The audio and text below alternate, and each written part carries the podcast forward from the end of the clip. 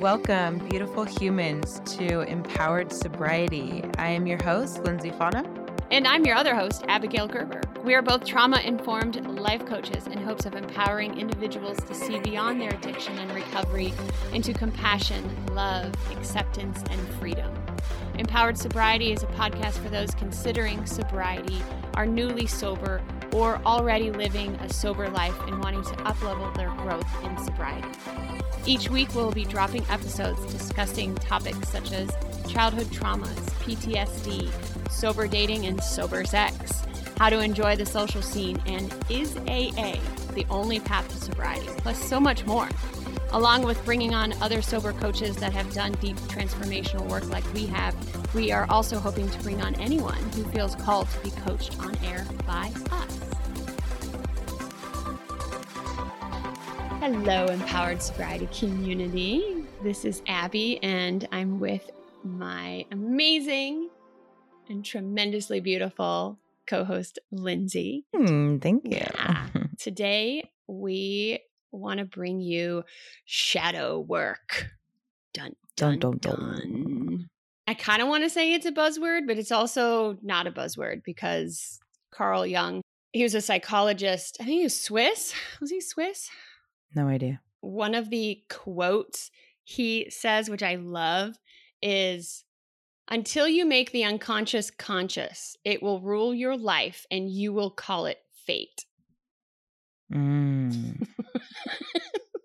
Shadow work is a lot of our unconscious patterning. And being an addiction podcast, I feel as though it is a really important subject to talk about, especially around addiction, because there's so much shame, there's so much buried anger, guilt, like all those like really big feelings, but they're also in the shadows and driving us and driving mm. addiction mm. and driving the behaviors.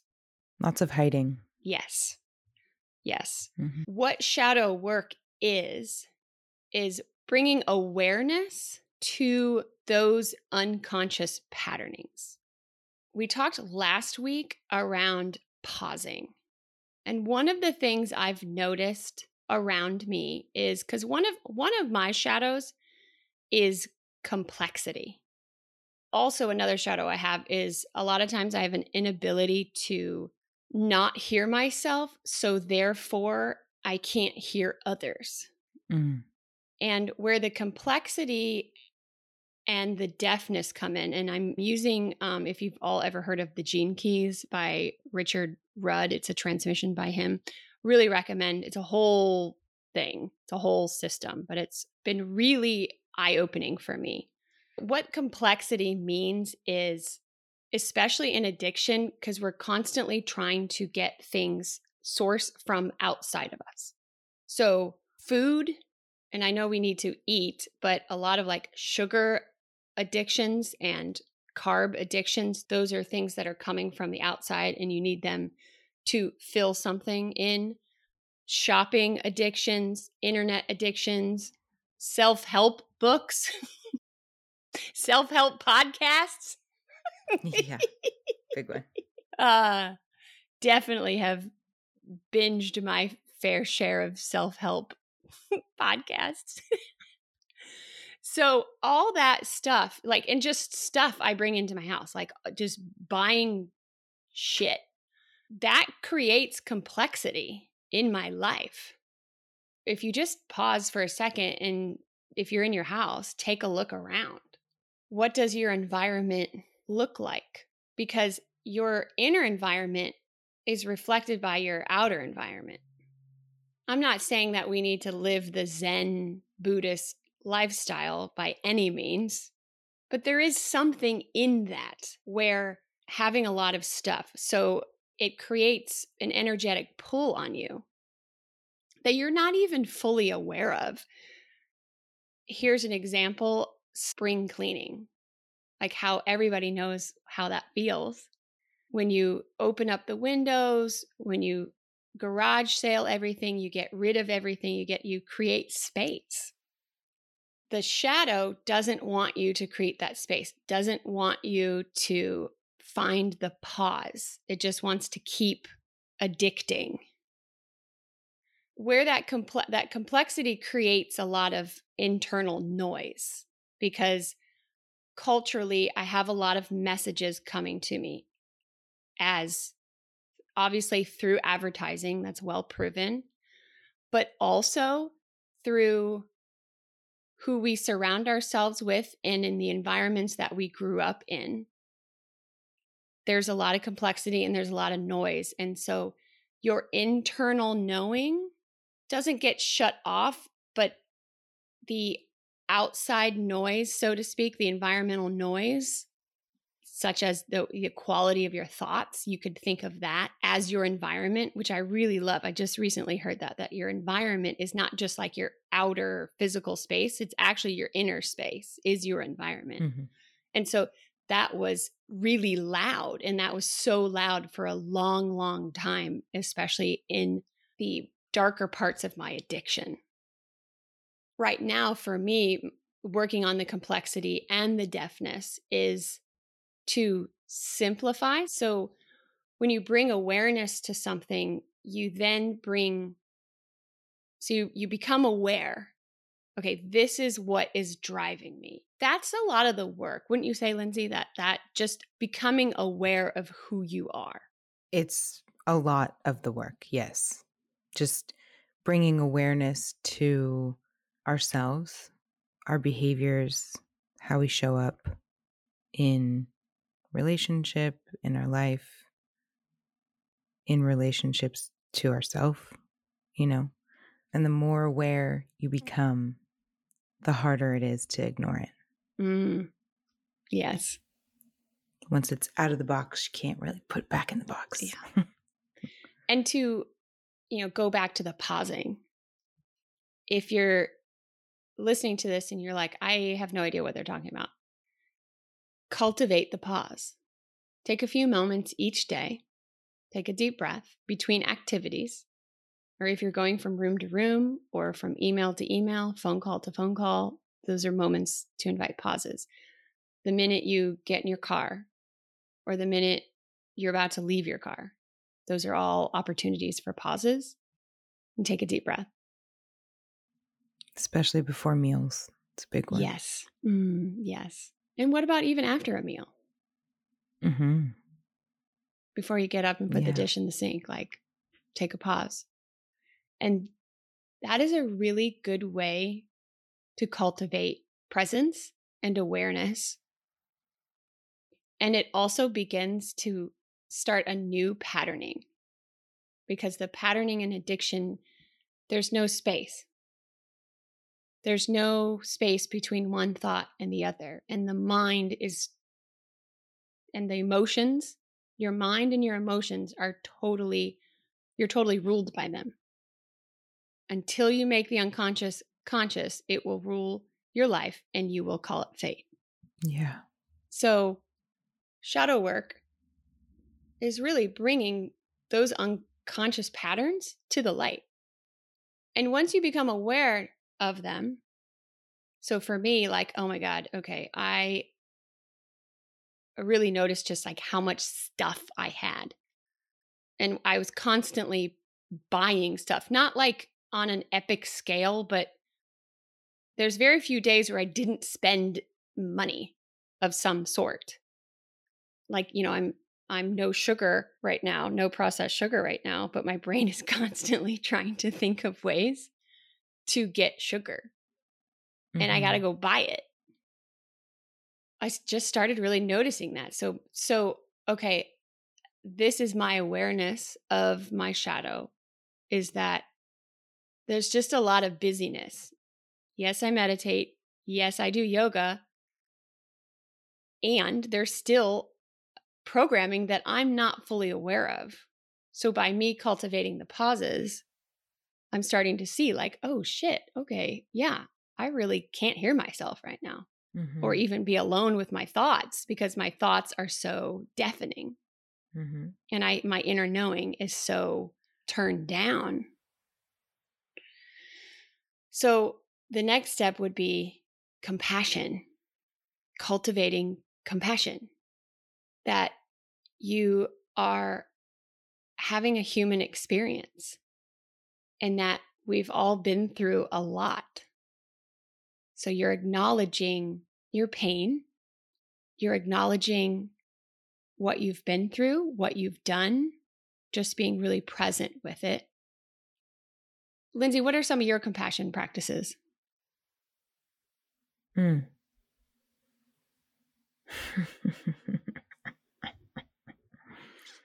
I would say the one that I practice most right now is the inner dialogue. So, for example, when you were just speaking about our thoughts and them literally being deafening because they're just in overdrive. And we're so enmeshed in the thoughts and we deeply believe that we are our thoughts. Yes, and our emotions. Yeah. And then there's like this judgment and this shame that comes with the thoughts that we have because we're deeming them as who we are. And with thoughts, the way that I forget who said it to me, I forget where I read it, where I heard it, but it's this analogy that I have where thoughts are the trains that come into the station and go. And you are the self that's sitting at the train station on the bench and being the observer of the thoughts that are coming and going is where we are working to be. When you're fully enmeshed in your thoughts and, and you believe that you are your thoughts, you're getting on and off each train you're riding the train around, you're getting on, you're getting off the next station, you're riding the next train, you're getting on off. And it's this chaos, it's this this chatter that just you cannot get away from. For me, going through this work, my understanding is to become the observer. So I'm going to talk about parts a little bit, but I have this inner critic who is a fierce fierce mommy. And my compassion practice is meeting that inner critic and inviting compassion into that space because if I don't, then my judger will come in. And then my judger and my inner critic are running the show. Then there's absolutely no space for compassion. And so my compassion practice is to come in when the inner critic comes up and acknowledge and offer myself, allow myself to have compassion for these parts that come in that are trying to protect me. The more that I practice that, the more compassion I experience and the more compassion I have for the world and everyone around me. Yes. Through my work, I am seeing it's all a hologram. Like everything, mm. even like ancient sages have have mapped the cosmos on the body. You know, we're a reflection of our environment and we're a reflection of each other. Mm-hmm. But we've we've spoken a lot about projection like if you're finding if you if you're having a real hard time with someone else, ooh, that's because it's in you. If you spot it, mm. you got it. Mm-hmm. So what you were talking about with parts work, like the more you become aware of what is actually happening. That's why I really like parts work. We haven't really talked about it and we'll be doing a podcast on it soon. But it's really eh, teasing out like we're taking an inventory of what your mind is actually doing. Mm. It's getting to know yourself better. Yeah. It's yeah, and who's actually running the show and you start to pick it apart. For me, parts work has been really instrumental in pulling away from my mind and my emotions. I'll never forget yeah. when I when I read like you're you're not your emotions and I was like, "What? What do you mean I'm not my emotions?"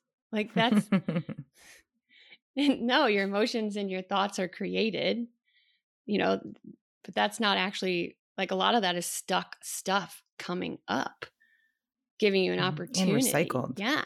And giving yeah. you an opportunity to get it out. So whatever's happening in front of you is reminding your unconscious of something and is like, ooh, hold on, here. I'm going to bring this up. This emotion, this like rage is a good one that's easy easily accept, accessible with some people and yeah. and then it's it's mirroring something and it's giving you an opportunity so you can look at all this work as just simply opportunity to cleanse to cleanse mm-hmm. your channels i was with a client on sunday and a part came up and i think the biggest thing that i'm learning in parts is that our parts, for lack of a better word, are a part of us. Like it's just, they're there and they were created. What I'm noticing is that we deem them as wrong or bad a lot. And we almost hold shame based on a part. The practice for me and for others mm-hmm that I'm working with is the acceptance. Not trying to change anything, especially if they're running the show and they've been running the show. My inner critic has been for such a long time that I'm just in the process of acceptance of the inner critic. I'm not trying to change it. I'm not trying to push it aside or give it a different job at this time. It's really just the acceptance of all the parts of myself. Yeah. It's important to know that the inner critic thinks it's keeping you safe. Mm-hmm. As a child, these yeah. parts turned on to keep you safe in the environment that you're living. That's addiction is a part. Mm-hmm. The addictive, quote unquote, addictive personality is a part. It is not who we are. That's why I get all fired up around calling yourself an addict. Mm-hmm. No, that's not who I am. I don't identify as an addict. I've had addictions. Nope. Yeah but I have so much compassion for that part that kept me safe and to chose to drink for all those years because I had mm-hmm. all these unconscious patterns and programming systems working. And that's what this is. That's the empowered sobriety. Mm-hmm. It's really choosing to empower the decision to leave the system. Whatever your addiction is, I mean, Lindsay and my addiction is alcohol. So, like, we, we left a system Mm-hmm. And we honor that choice every single day. And parts work is it's a really beautiful way of what Lindsay just said to accept and then also to allow it. To allow the inner critic to be there. Because if you fight your inner critic, you're just shaming it. You're not allowing mm-hmm. it to be there. So, can you beautifully and softly allow, okay, you're becoming aware of it. Okay, it's here. And then you're accepting it. Okay, this is what's happening it. And then I'm allowing it. And that's bringing it into the light. Mm-hmm. And it ties in with the shadow. Yeah. That's the, sh- yeah, shadow that's work. the shadow. Mm-hmm. The shadow is bringing parts of you that you're not seeing. That's really, that, that's my understanding of it. You're, it's parts you just mm-hmm. don't see pieces and patterns and thoughts and emotions and stuff you're just not seeing. And can you bring it into the light? And can you be with it? Can you sit with it? Allow it to be there. Can you can you allow it mm-hmm. to be with you mm-hmm. in the light? For me, in the parts work that I've done in the past, and I want to hear from you too. The inner critic, I call her Carol. mm-hmm. She is a manifestation of what the world is telling me to do. Sit up straight, suck in your stomach. don't talk like that. Don't say this, don't say that. I mean, it's all just it's all of the it's all the messaging, the cultural, especially the western messaging. You just take the power away. That's what it is. It's been extremely mm-hmm. in, internalized in how I think. And then if it's internalized, then I'm then I'm going to externalize it and I'm going to put it on you. And mm. I'm going to judge you and I'm going to criticize you because that's that's the projection. So when I started to see the actual function, like it is there to keep me safe. I was able to give it a new job, which we'll talk about in parts work for that too, but I was able to finally detach from it. I'm not saying that it's gone, but it doesn't have the same heat that it once did. You can use the inner critic by giving it a new job by by cultivating insight by assessing the situation well you know that's the third step is transmutation mm. transmuting so transmutation is the action of changing or the state of being changed into another form so transmuting our shadows I want to hear from you. How have you transmuted your inner critic? Oh, girl, we're not there yet. Okay. we're not, we haven't made it there yet because what's happening is so I was afraid to even go there and look there in the first place. And working with beautiful Shanna.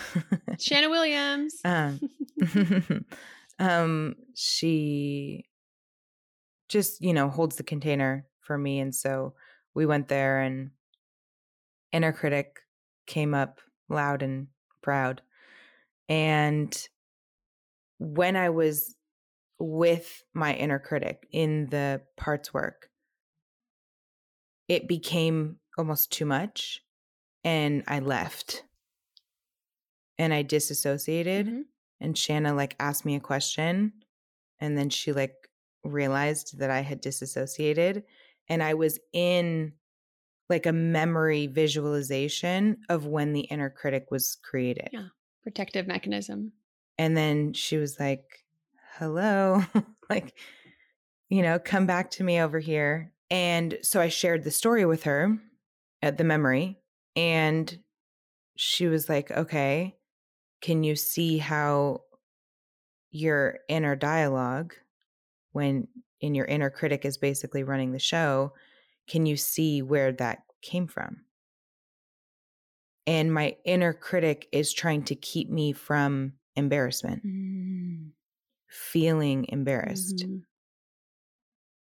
and so my inner critic is coming down on me and being like you know you're you're this you're the, and that's the inner dialogue that's happening that's trying to keep me from being embarrassed and then a part of that is almost like this self-deprecation like oh i'm going to call myself out before you mm-hmm.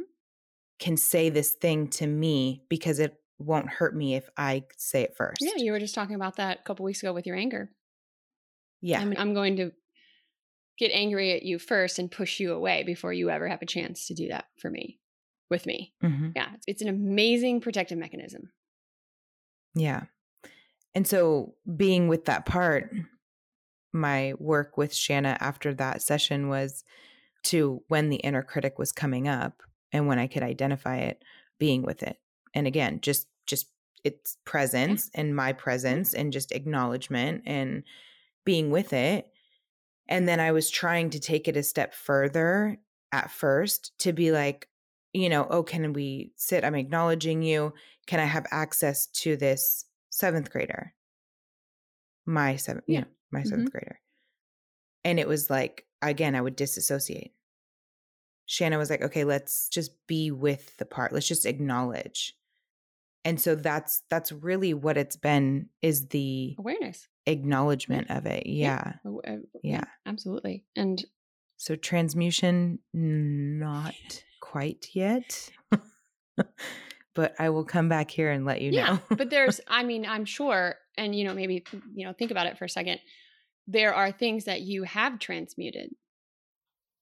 You know, one of the powerful insights that came in through my ayahuasca ceremony last month was she said, transmute your pain. And I'm like, I don't really know what that means exactly until I started looking into like, well, first of all, what the fuck is transmute? You know, or she said, alch- yeah, mm. alchemize your pain. She said, alchemize your pain. Mm. And so I'm like, is, you want me to like turn lead into gold? Like what? I don't, but I, I mean, I get it. I get it now. And actually, I'm kind of looking into alchemy, which is super cool. Even as an herbalist, that's kind of part of my path there are so many things that we've already done, especially on like the choice to be sober, the choice to stop addicting in whatever addictive behavior that got a hold of you. That's already the process of transmutation. Mm-hmm. Where I see a lot of people getting stuck is there's, you know, they are still stuck in their pain and not seeing that the decision to get sober, that's the gold just that decision took me out of the cultural system. Mm-hmm. And that decision is what I feed every day. So I'm nourishing that decision and that choice and how that's transmuted, how that's changed from one form to the other is it's turned into empowerment. Mm-hmm. I had mm-hmm. absolutely no idea how disempowered I was. I just didn't. You can't intervene in a world you can't see. Yeah. And that's my hope for this episode, but also for this podcast is to show people how much gold is in simply making the choice. But you got to feed it. You got to grow it. You got to nourish it. I mean, it's you can well, mm-hmm. let's let's say let's look at it as planting a seed. The minute you get sober, you're planting a seed. And it's up to you to feed it, to water it, to nourish it, it's totally up to you. You can just plant it and then don't nourish it and just it just stays dormant, which I do see a lot in sobriety. Mm-hmm. Where people are just stagnant. That's not moving into step 3, which is the transmutation. Transmutation, yeah. Yeah, and what when you were just speaking about that, I was thinking about when I made the choice to quit drinking. What that did was I planted the seed and it opened a door that I never thought I had access to. When I quit drinking, the door just kind of and swung open, didn't even know it was there. And it was my choice from that point on to walk through it and continue to get curious and find opportunity and create based on walking through that door. Mm-hmm because the door can open when we plant the seed and we quit drinking or we put an addiction down. But whether or not we walk through it and then we create after, that's on us. And these shadows, Richard Rudd talks about it in the Gene Keys. You know, there's there's shadows and then there's gifts mm-hmm. that are inside the shadows. Mm-hmm. So for me, the gift in complexity is simplicity. That's actually some real time feedback that I got from a, a, friend of mine, you know, eh, helping her through something. And she's like, you know, Abby, you just have this way of just distilling information and just can give it to me. And I can hear it really clearly. And I was like, well, funny you should say that. I've been working on it. so I'm glad it's coming through. And then also, mm-hmm. the gift within the shadow of deafness is insight. So when you can finally hear yourself, then things become just so much clearer. The environment, when you simplify your environment and when you can hear, when you turn the volume up on your inner knowing, then you have this incredible sh- uh, shift in in what you bring in so insight. Just laser insight. And that one is a little like, for me, I definitely would say that comes in the pauses when I take a pause, when I take a step back, that one drops in. So you have to, like, for me, I have to allow it. I have to allow the pauses to come in. And then I'll find the insight for myself. It's easier because of the coaching for me to see it with other people because your stuff, I'm not attached to your stuff and I can easily see it. But for me, I'm like real attached to my own stuff. So.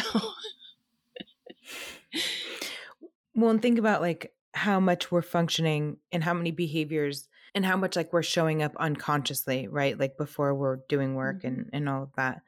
But even throughout the work, we're discovering and getting really curious on that. And so when we're first creating the pause, it seems super challenging it seems like this big uphill battle where you're like, oh my gosh, it's so hard for me to create. But like, we can talk about it in this session or in this podcast, or I can hear it or I can read about it or whatever it might be. But oh, for me in my life, like, ah, it's going to be so hard for me to create pause and like insert it in.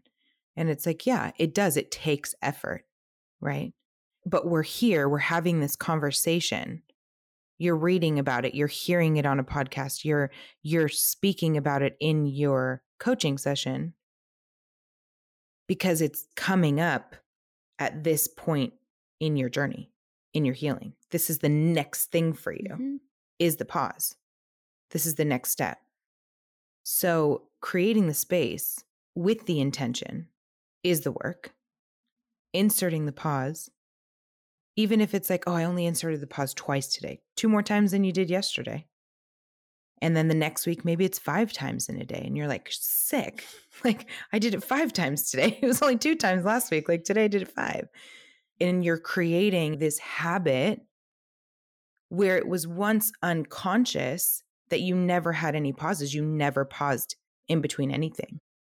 And now you're creating this new behavior where you're pausing and then it becomes a conscious thing and now it's just a part of your routine.